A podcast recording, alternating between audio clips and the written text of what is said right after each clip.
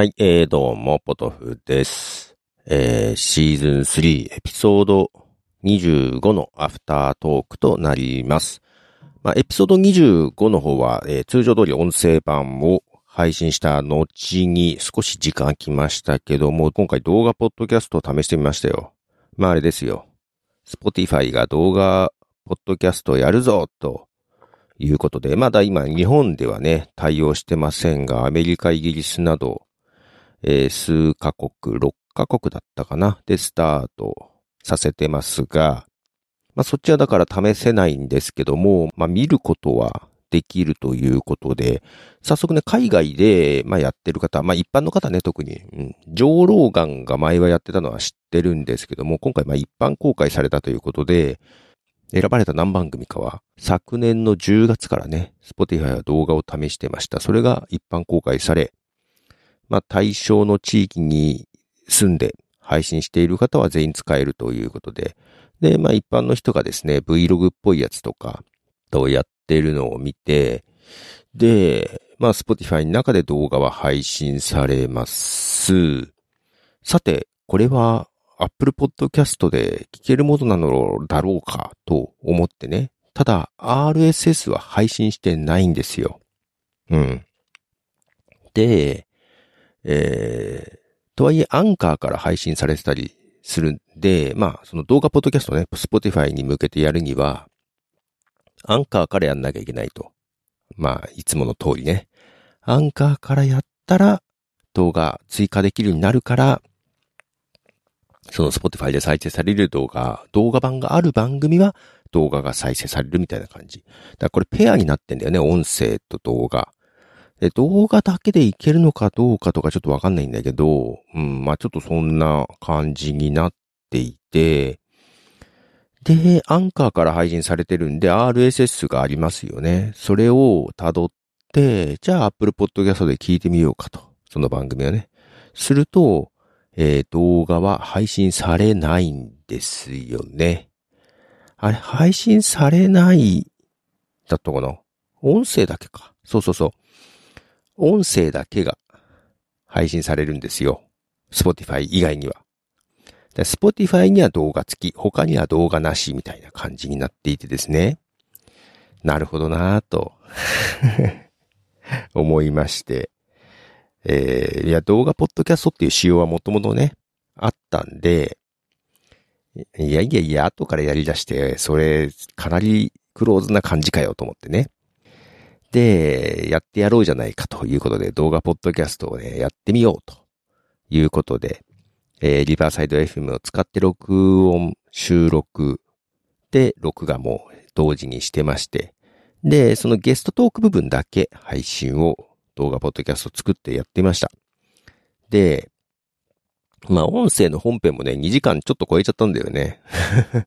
で、で、ただそれは、えー、ゲストトーク部分の前後を付け足して、はい、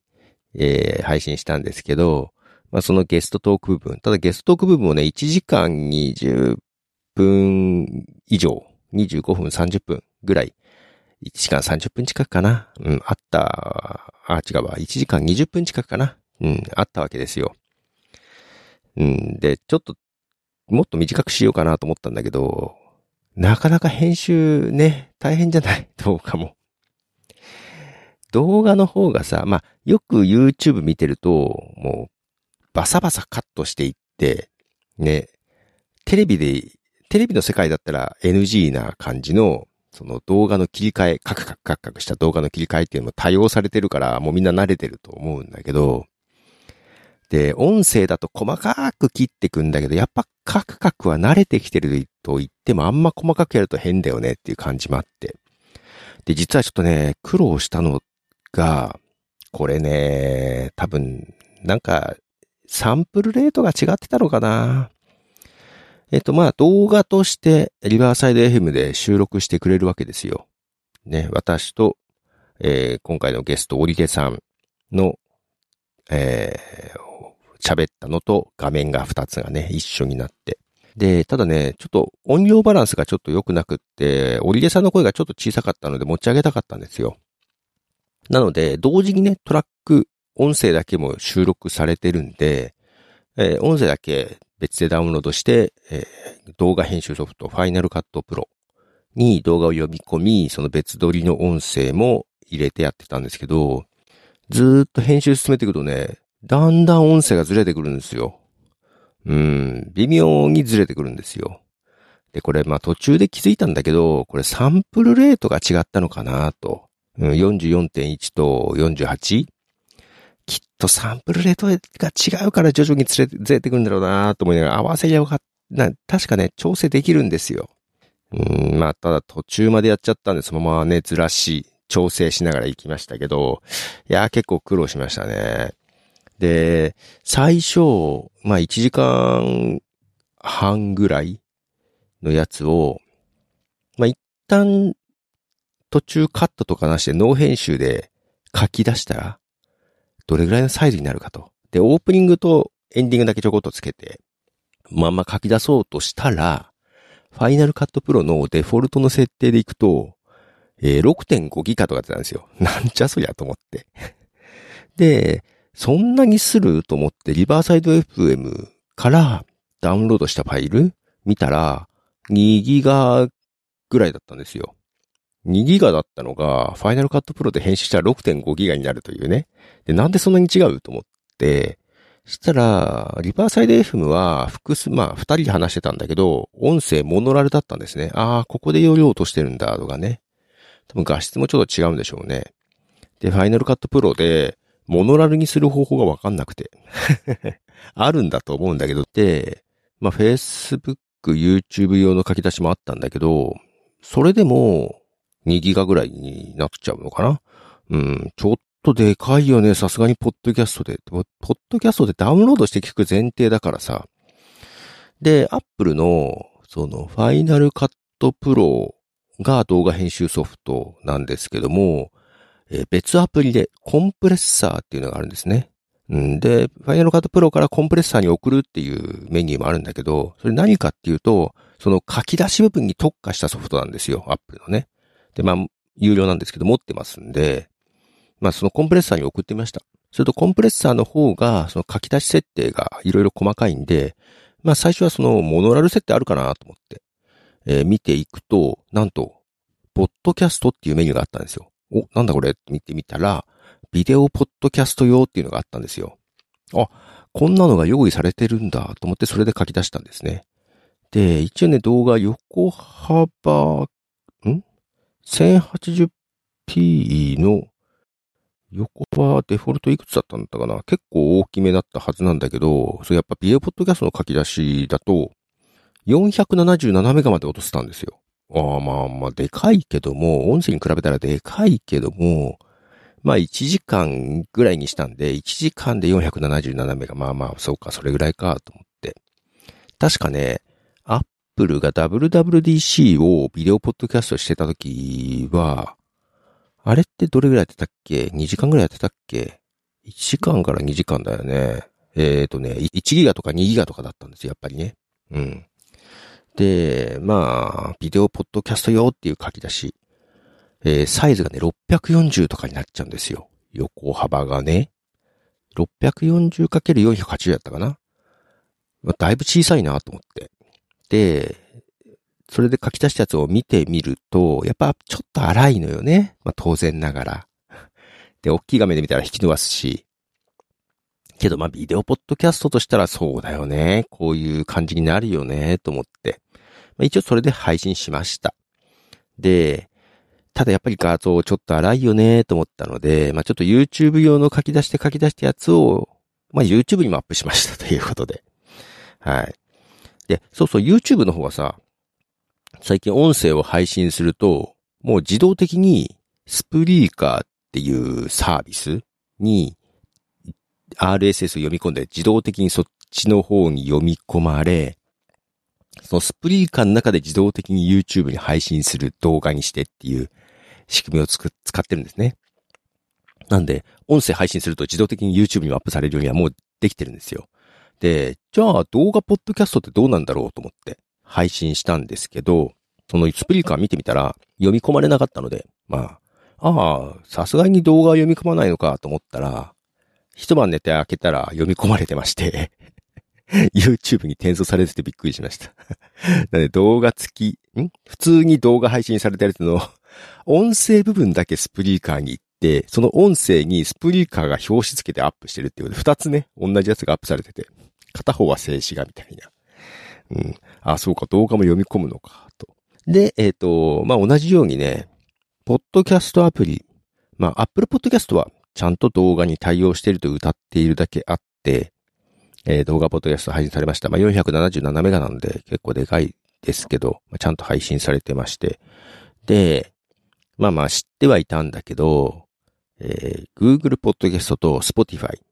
これがね、もう、ポッドキャストの一覧、全エピソード一覧ってあるじゃないですか。今まで配信されたね。もうそこにも表示されないんですよ、動画ポッドキャストは一覧にもね。一覧にも出てこない。いや、だからさ、動画ポッドキャストっていう仕様は前からあって、Apple は対応してます。他にね、サードパーティーの対応してるアプリ結構あるんですよ。うん。まあ、その中で、その、Google と Spotify は、もう動画があることさえもわからない。一覧に表示されないっていう状況。うん、なので、まあもう動画ポッドキャストダメじゃんと思っていたんです。いや、そしたらさ、動画ポッドキャストやり出すって言い出すでしょ ?Spotify が。どういうことよと。あなたが動画ポッドキャスト殺したんじゃないですかっていうような気持ちなのよ。まあそれもあって、うん動画今更やり、やるって言い出しやがってと思ってやり出したんだけど、で、ただそのね、どのアプリで見れるのか。いろいろ調べました。で、実は Amazon Music は一覧にちゃんと出てきます。ただ再生すると動画ではなくって音声として再生されます。結構ね、そういうアプリが多いです。一覧に表示される、動画が表示されるアプリの挙動としては、再生すると動画で再生されるやつもいくつかあるんですけど、動画でされない場合も、もう大抵音声は再生されます。一覧に出てくるけど再生できないっていうのはね、ほとんどないです。ほとんどない。一個だけラジオクラウドがそうでしたね。あとね、オーバーキャスト。オーバーキャストが、えっ、ー、と、全部ダウンロードしないと再生しない感じなんですよね。なので、読み込みが終わらない。477メガだとね、オーバーキャストちょっと厳しかったです。うん。で、全部読み込んだとしても、確かね、動画は再生されないんですよ。音声だけなんですよ。うん。これは前に試したことがあって、で、ググったらやっぱ他にもそういう人が、多分短い動画だったらダウンロードしていけるんじゃないかなと思うんですけど、で、そもそも一覧に表示されないやつ、まあ、実はね、アプリ20個以上試したんですよ。あの、Mac 版、iOS 版、Android 版。ちょっと Windows 版は試してないですけど、で、えー、一覧表示されないもの、えー、結構サードバディはいっぱいあったんですけど、そこは除外して、一覧表示に出てくる。あるいは、えー、Spotify と Google。だ Spotify と Google だけは入れて、それ以外はもう省きましたけど、一覧に表示されないやつはね。で、えー、だから一覧表示されるものプラス Spotify、Google で17アプリありましたね。うん。で、そのうち17アプリのうち動画がちゃんと再生されるのは7個。この7個意外とあったなと思ったんですけどね。うん、実際、あの、Apple Podcast 以外で動画が見れるのは、えー、ポケットキャスト。ただ、ポケットキャストね、その一覧に出てくるのが遅かったんですよ。更新が遅い。まあ、これは前々からあるんだけどね。ちょっと更新の範囲が遅かったですけども、ちゃんと更新されていれば、ポケットキャストもちゃんと表示されます。これがね、Mac 版とかでも表示されるので、うん、意外と良かった。と、えー、Android 版とかもあるアプリで、えー、Castbox。これは iOS 版、Android 版ありますね。Castbox、あと Podbean。このあたりはね、再生できましたね。で、えっ、ー、と、あと、Android、iOS 版がないですけども、Podcast Addict ってやつも再生できました。と、えー、ダウンキャストだね。これも前々からありますが、ダウンキャストも再生されるけど、ちょっとね、重かったかなということで、1、2、3、4、5、6、7ついった？あー、あともう一個。これは Android 版がなくて iOS、iOS 版だけだけしかないですけど、RSS ラディオ。使ったことなくて、今回初めて使ったんですけど、うん。ちょっとね、広告とかがいっぱい出てくるけど、まあ、けど、これもだけどね、RSS ラジオも、ちょっと止まり止まりでしたね。なので、ストレスなく見れそうなのは、えー、Apple Podcast と、更新が遅いけど更新されればポケットキャストと、キャストボックスと、ポッドビーンと、Android 版のポッドキャストアディクト。このあたりは、あ、ちゃんと再生できるみたいな感じでしたね。で、まあ、このあたりね、今度の金曜日の記事にまとめて書こうかなと思いますね。そう、だから、意外と Amazon が一覧に表示されて音声だけでも再生されるっていうのはね、ちょっと好感が持てました。で、その Spotify とかは Mac 版 Windows 版もあるんですよ。だからそのあたりで難しいのかなと思ったんだけど、Amazon Music は iOS、Android、Mac、Windows ってアプリがあって、ちゃんと一覧に表示されるんで、で、Audible はね、Mac 版 Windows 版ないんだけど、まあブラウザ版があるので、ちょっとブラウザ版でどう見えるのかっていうのまだ試してないんで、そこをちょっと見つつ、うん、ちょっと表まとめようかなと思いながら、動画ポッドキャスト試しましたけど、動画やっぱ編集時間かかるよね。その、リップシンクというか音声が映像とズレとかね。もうポッドキャストじゃありえないじゃないですか。音声だけだったら。めんどくさかったですね。うーん。で、ただ今回その、リバーサイド FM で収録したんだけど、まあ、そこで、そこからダウンロードして編集したんですけど、そこから直接 Spotify にアンカー経由で共有みたいなボタンがあったんで、まあ収録音源まんま、だから編集せずにっていう使い方の方が増えるのかなっていう気がしまして、そのアンカーと一緒だと思うんですよ、アンカーの音声と。アンカー音声ね、アンカーアプリだけで収録して、もうほとんど編集せず配信っていう人いるじゃないですか。一方なんか編集したやつをアップロードっていう、だからその両方できるっていう感じは動画でも引き続くのかなと。すると、まあ無編集っていうのも結構増えるのかなと。で、動画、うん、そのオープニングを今回つけましたけど、うん、まあどっかでなくしていこうかなっていう感じはしますね。っていうか、やるかどうかわかんない。あの、一応、そのゲスト収録で、ゲストさんが顔出し OK の人だったらやろうかなと思っていて、えー、今のところあの、あと2回ゲスト収録してるんですけども、顔出ししない方なんで、次の予定が特には決まってないんですけど、うん、ちょっとやってみようかな、だけどね。はい。まあ、こう、まあ、一回編集しちゃうとね、まあ、フォーマットができたんで、まあまあまあ、前、今回ほど時間かかないと思いますけど、そんな感じで動画ポッドキャストエピソード25で試してみました。で、内容としては、あの、折出健一さんっていうね、えー、2年前に T ブレイクポッドキャストっていう別番組でパーソナリティをやってもらったんですけど、その時に独立をしましたと。ね、声の仕事してて独立をしましたと。と思ったらコロナになりましたと。いうことで、そういう話を聞いて、まあ2年経ちましたと。どうでした？これを2年っていうね。いや、面白かったんですよ。あと、オーディオブックの話とかも、作り手、ナレーター側、ラネーター視点から見たオーディオブックあ、なるほど、作り手から見るとそういう風なんだっていうのがちょっとね、すごく面白かったんですよね。はい、ということで、えー、まあ、音声版聞いた人は、内容としては同じです。ただ、動いて喋ってるかどうかぐらいな感じなんで、まあ、それこそ、YouTube とかでチラチラ飛ばし飛ばし見てもらってもいいのかなと。だからもう、ポッドキャストじゃなくてもいいんじゃないかなと思う。まあ、やっぱ動画はさ、えー、それこそ iPod で動画が見れるようになって、それ向けだったんで画面も小さかったんですよね。で、今みたいに画質が良くなったスマートフォンとかも考慮にして、動画ポッドキャストはやっぱ厳しいよね。もうやっぱね、動画は YouTube でいいんじゃないっていう気がしました。改めてやってみて。